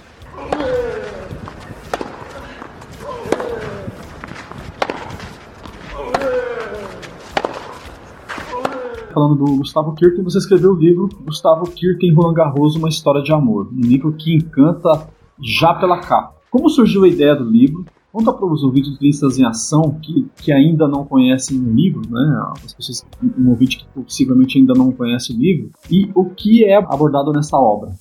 O livro foi uma junção de duas coisas. Uma, quando Gustavo Kirten venceu a terceira vez o Garros, 2000. Ali eu já vi que ele não iria ganhar uma quarta vez. Eu achei que era o fechamento de um capítulo, final de 2000. Uhum. Eu escrevia pra, tanto para o Jornal da Tarde quanto para o Estadão, que tem o meu blog, estava dentro do meu site. E eu fiz uma reunião das duas coisas, que eu escrevia durante os dias que aconteceram os três Roland que ele participou, que ele ganhou, não que ele participou, que ele ganhou. E ali era uma época, alguma dessas, especialmente em 97, eu estava muito próximo, porque eu era capitão da equipe ainda, era bem próximo dele. Então eu convivia com no vestiário, no dia a dia, no almoço, esse tipo de coisa. Então eu tinha um, um olhar. Eu, e eu tinha certeza que eu estava vendo história ali. E que era uma história que dificilmente iria se repetir enquanto eu fosse vivo. Eu tinha razoavelmente uma certeza disso, e que era uma história que eu queria que fosse preservada. Você pegou time é, e de novo, eu estava escrevendo ali, estava no jornal, estava na televisão, foi uma felicidade. O livro, então, ele, eu peguei coisas que eu estava escrevendo, adaptei, mudei, fiz um livro com, contando como foi cada uma das três vezes que ele ganhou e para mim hoje é um documento histórico, porque, de novo, já fazem 21 anos agora que ele venceu a primeira vez, e quem quiser saber como que foi, vai estar tá lá.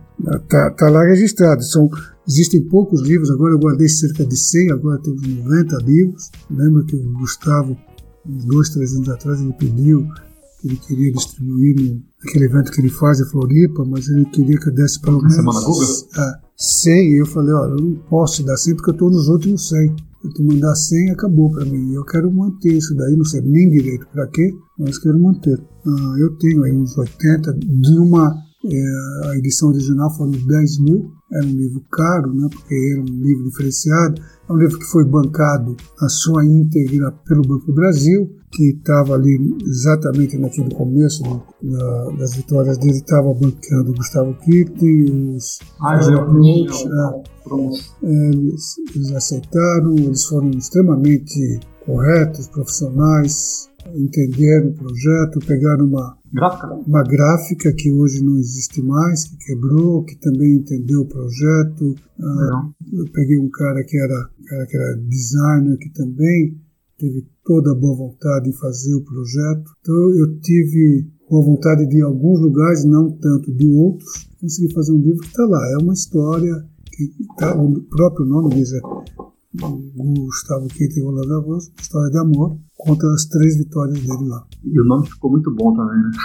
E tá no, tá no Museu de Roland Garros. É mesmo? Tá, se for lá, tá lá. Poxa vida, que legal. E o Armando Nogueira, outro grande mestre, escreveu o prefácio desse livro. Foi. O Armando é uma pessoa que eu tenho um carinho enorme. Eu até conversei sobre esse assunto faz muito tempo com a minha mulher, a respeito, a Patrícia, e foram poucas pessoas na minha vida e, infelizmente, que eu fui impactado de uma maneira extremamente positiva, aprendi com e senti que as pessoas, essas determinadas pessoas, eram muito melhores do que eu naquilo que eu estava fazendo e que elas já faziam. O Armando foi realmente um professor. Foi uma das. A minha mão sobra.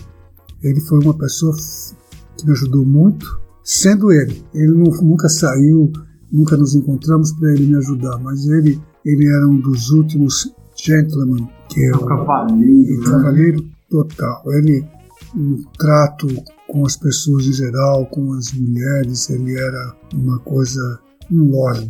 Ele era um lord, um lord solto aqui no, nesse país onde faz uma falta enorme lords como ele. Era um cavaleiro, uma pessoa com uma cultura enorme, uma pessoa extremamente generosa e generosa com que eu acredito que ele tinha de melhor, que era essa capacidade de ofertar dele não só a cultura dele, mas também o carinho que ele tinha pela, pelo próximo. Olha, ele foi, era uma. Eu sinto muita falta de um cara assim. E escrevia muito bem também, né, Paulo? É, tudo que ele fazia era bem feito. Foi uma, foi uma pessoa a se tirar o chapéu. Foi uma das melhores pessoas que eu já conheci.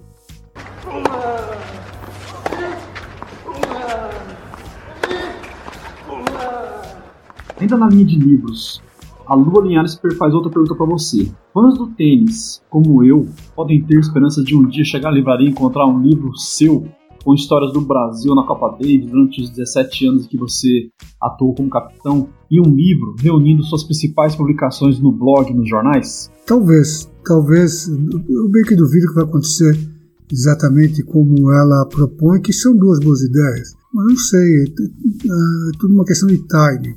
Talvez eu me inspire para fazer tanto uma coisa quanto outra, talvez uma outra coisa, talvez nenhuma delas. Eu hoje dedico a minha vida a, a outras coisas. Gosto de ler, gosto de namorar minha mulher, gosto de fazer coisas que durante tantos anos, por conta de, Dessa vida louca, né? disso né? que eu acabei de contar aqui, fui impedido porque a minha prioridade era outra e eu sempre fui muito bom em entender as minhas prioridades. Então, enquanto a minha prioridade foi o tênis e toda a sua parte que ela exigia de mim, eu me dediquei numa boa. E agora, hoje, eu dedico a outras prioridades e também me dedico numa boa. Então, eu sei que com isso eu estou abrindo mão de fazer certas coisas, como abrir mão de N natais com a minha família, Nossa. de N finais de ano, finais de semana, férias, então, uma coisa que eu desconhecia o significado dela. É, não existia. Quando eu estava parando uma coisa, eu estava começando outra. Então hoje eu, eu, foco no que eu foco e sei que ao fazer isso eu estou abrindo mão de fazer outras coisas. E faço assim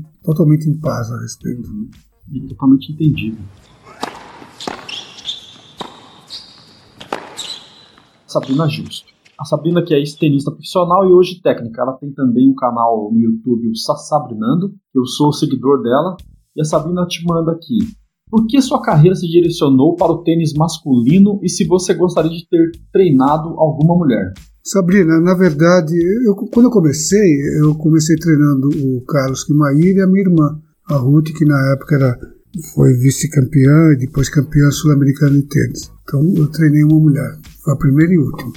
Não sei, não existia um, um pré-conceito, eu vou treinar homens, não vou treinar as mulheres. Foi assim talvez até por conta do, de ter entrado tão cedo na Copa Davis, eu fiquei com tênis masculino. E eu também, uma certa, durante uma boa época, minha irmã, a Vera, era capitã da, da equipe de Fed Cup, então era o eu cá, ela lá, a coisa foi bem servida dessa maneira. Para finalizar, ela pergunta: o que falta nas tenistas brasileiras? Algo mais na parte de preparo mental ou preparo físico?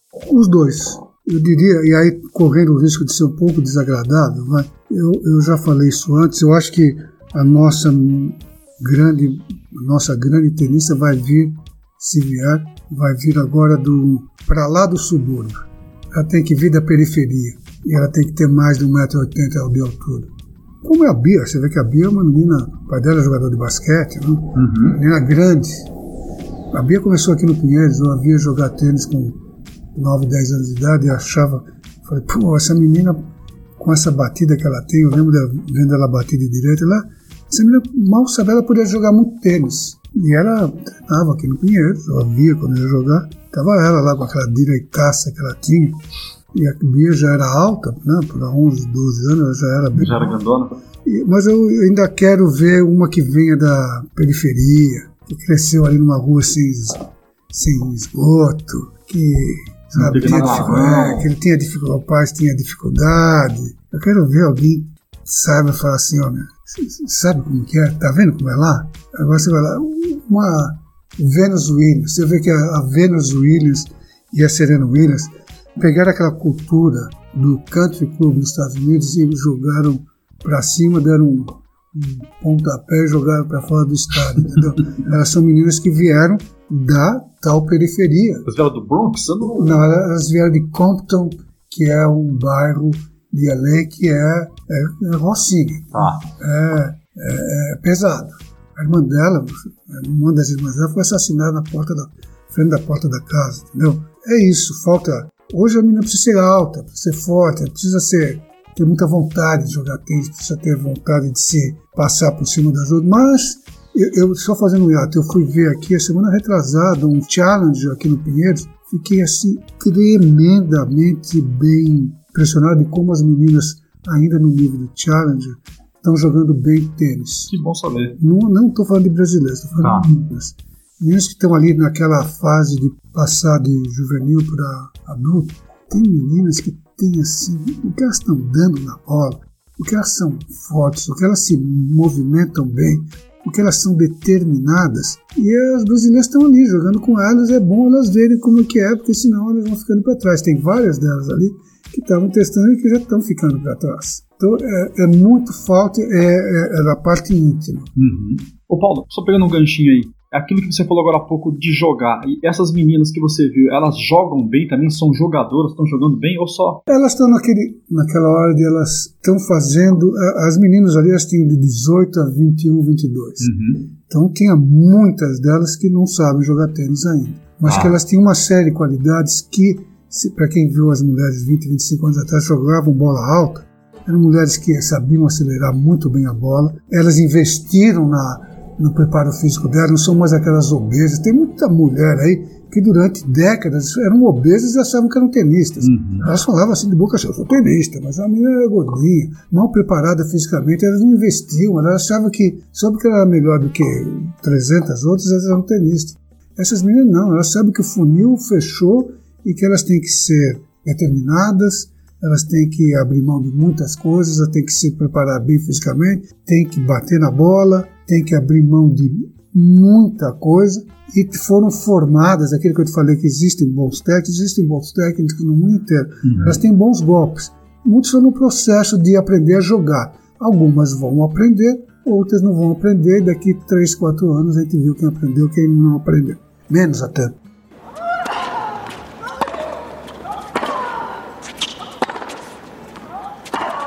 Daniel do grupo Tênis Brasil. Paulo, o Federer de hoje, com aprimoramento tático e a mudança no backhand, poderia incomodar o Nadal no passado? Sim, poderia, mas não incomodou. Pela teimosia dele, pela estreiteza de visão dele, que provavelmente foi o Ljubicic que conseguiu abrir um pouco a mente dele, e paga o preço, vai sempre ter que viver com a fama, e não a fama mundial, mas a fama na cabeça dele mesmo, de ser um freguês do Nadal.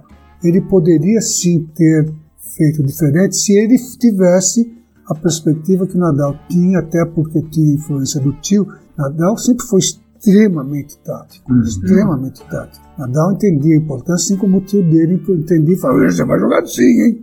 E ele ia lá e obedecia. O Federer nunca teve alguém que falava, ó, oh, Federer, você vai ter que jogar assim. Se alguém tentasse falar pro Federer, Federer tá dispensado. Entendeu? Então ele pegava o técnico, aquele cara lá, que na verdade não é técnico dele, se ele falava, vai jogar assim, o Federer fala assim, ah, Vai passear. você já, não, você já era, entendeu? Então ele, ele perdeu o bonde, mas ele ganhou outros bondes. Ele tem um super bonde agora. Ele está com 36, 37 anos, sei lá quantos anos ele tem. Criou uma nova carreira, abraçou uma nova esquerda, deixa todo mundo feliz, me faz feliz. Eu adoro ver ele jogar tênis. É uma beleza, o mundo vai mudar, o mundo do tênis vai mudar e vai sentir muita falta dele do Nadal. Muita. Vai, vai ser era tênis antes e outro. Antes e depois deles. Ainda no grupo Tênis Brasil, o Fábio Groff, E ele mete a colher aqui também no assunto Federer. Você acha que esse Federer recente, mais aplicado taticamente, sem medo de jogar feio, vídeo jogo Berdit, segundo ele, né, ele contra o Berdit no Australia Open, teria encantado tanto quanto aquele Federer mais imprevisível de anos atrás, que dominou o tênis de 2004 a 2007? Bom, eu não sei aonde é que ele viu o jogar feio. Eu não vi o jogar feio. O que eu vi é o Federer sempre foi um jogador intuitivo e ele foi muito, eu acho que além da conta, insistente em ser unicamente intuitivo. Eu acho que se ele tivesse usado essa intuição dele com boas pitadas de uma inteligência tática, ele teria sido melhor jogador do que ele foi.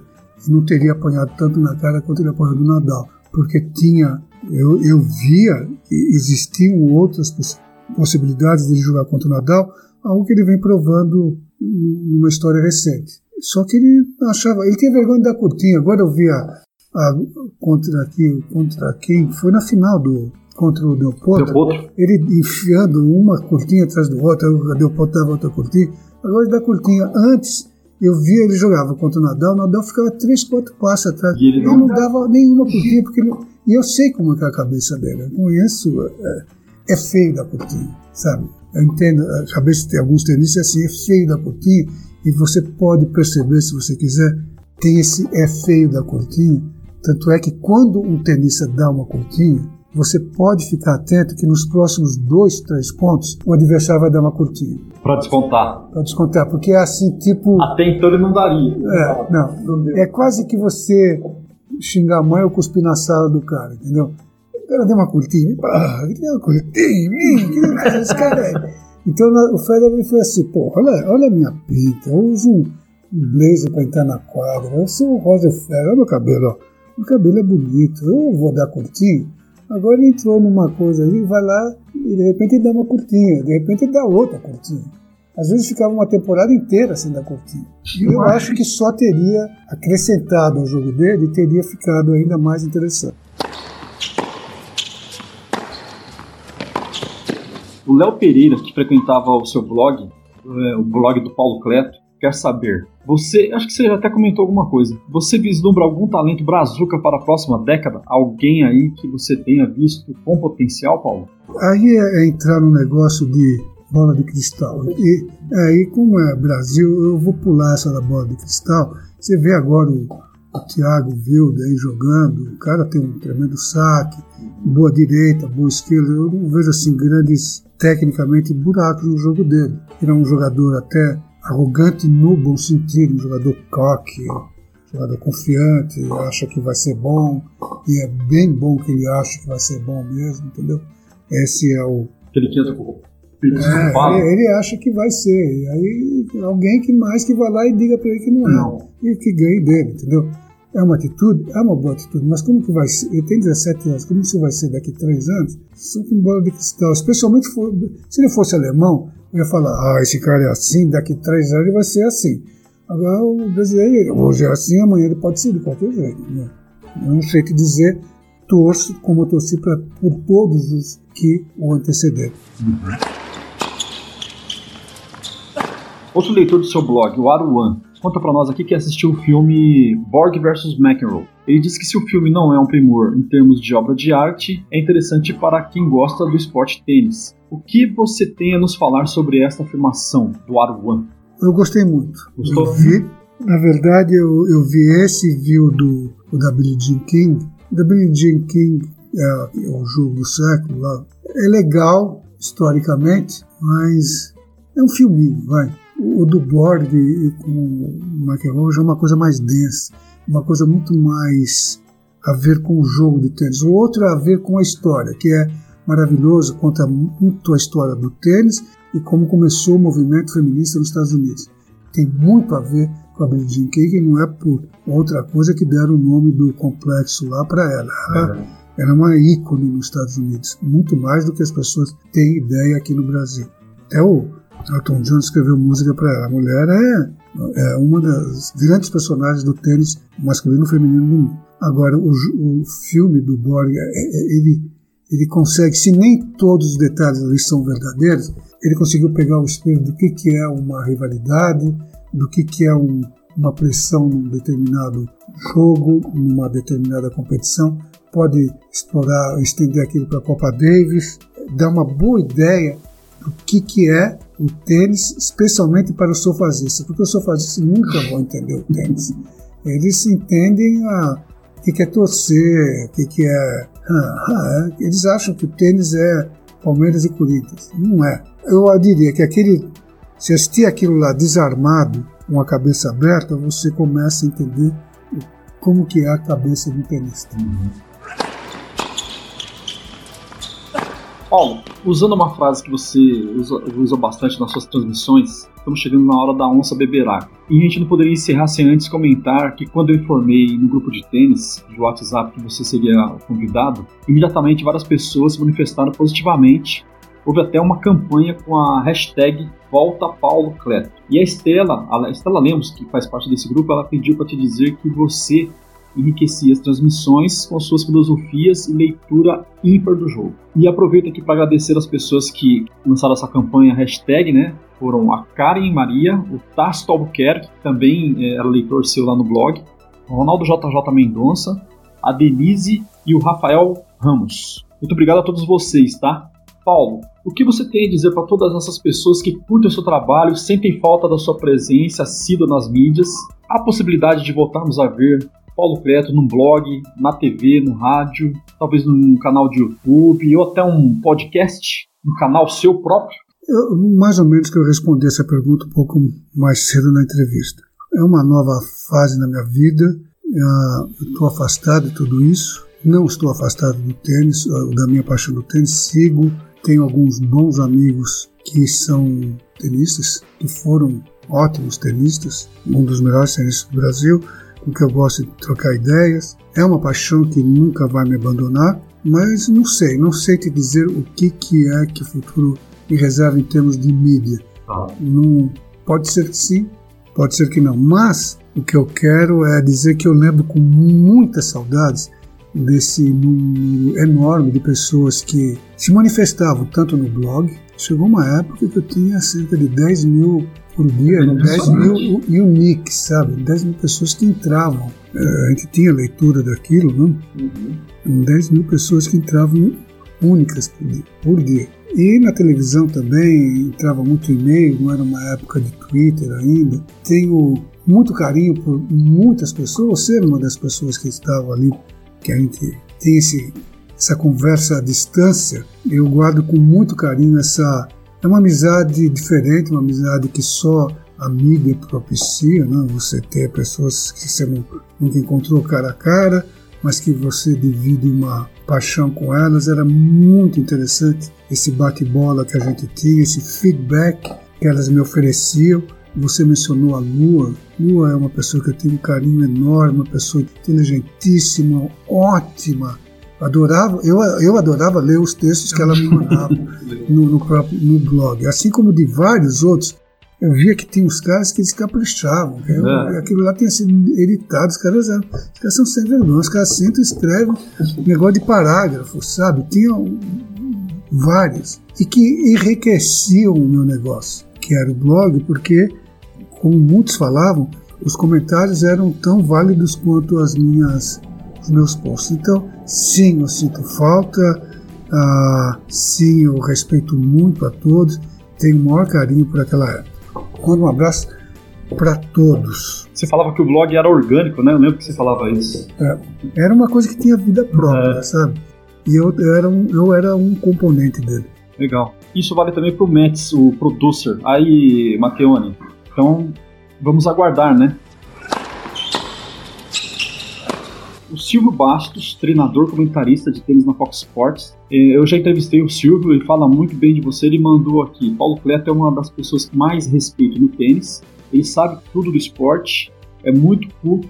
Paulo é um gênio. O Silvio, vale o mesmo que ele disse para mim, vale para ele. O Silvio, eu conheço ele há décadas, vai, conheço ele há muito tempo, foi um bom tenista, é um bom técnico, hoje é um ótimo comentarista, é um cara que sabe se expressar muito bem, conhece o tênis, não caiu de, de paraquedas no negócio, sabe do que, que ele está falando. É um cara que agrega, agrega e acrescenta.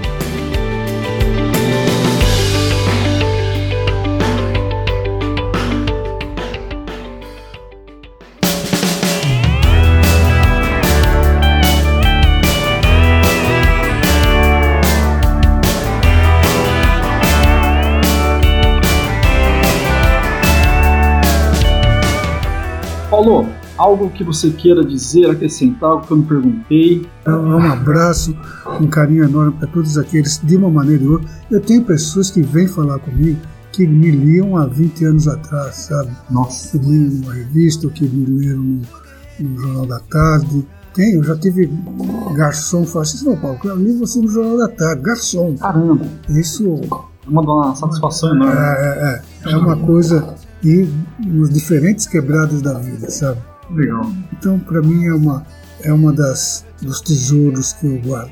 Bacana. Paulo, eu só tenho a agradecer, obrigado. A gente está aqui no Avançado das Horas, obrigado por nos receber. E a gente vai se falando por aí. A gente tinha uma, como eu falei no início, era, tinha uma expectativa grande para conversar com você, sabia o que você estava fazendo, saber teu, da tua opinião das coisas, muita, muitas curiosidades sobre a tua vida profissional, né? Você que é um cara aí que, que pô, fomentava e fomenta o tênis, a gente continua te acompanhando pelas redes sociais. Eu, muito obrigado mesmo. Um abraço para você, eu agradeço o seu tempo, agradeço o seu esforço em você fazer o que você está fazendo, que não é fácil como você não está descobrindo, né? mas o que te move foi o que me moveu durante todas essas décadas, a, a paixão pelo, pelo esporte, no caso o tênis, eu sei que você tem outros interesses em outros esportes, mas agora você está tendo a oportunidade de viver isso que eu elegi fazer aos 20 e poucos anos de idade, que é fazer algo que é a, é a paixão que determina. É isso aí. Curta bastante, parabéns, agradeço também em nome do Tênis. Legal, Paulo. Obrigadão. Obrigado, ouvintes, e até a próxima.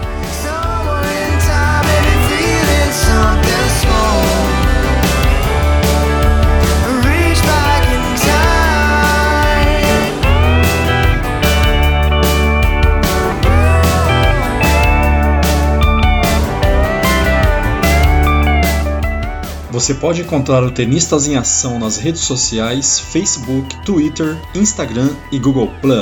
O site é tenistasemação.com.br. Os episódios estão disponíveis em todos os aplicativos agregadores de smartphone. O e-mail de contato é tenistasemaçãobr@gmail.com. Muito obrigado e até mais.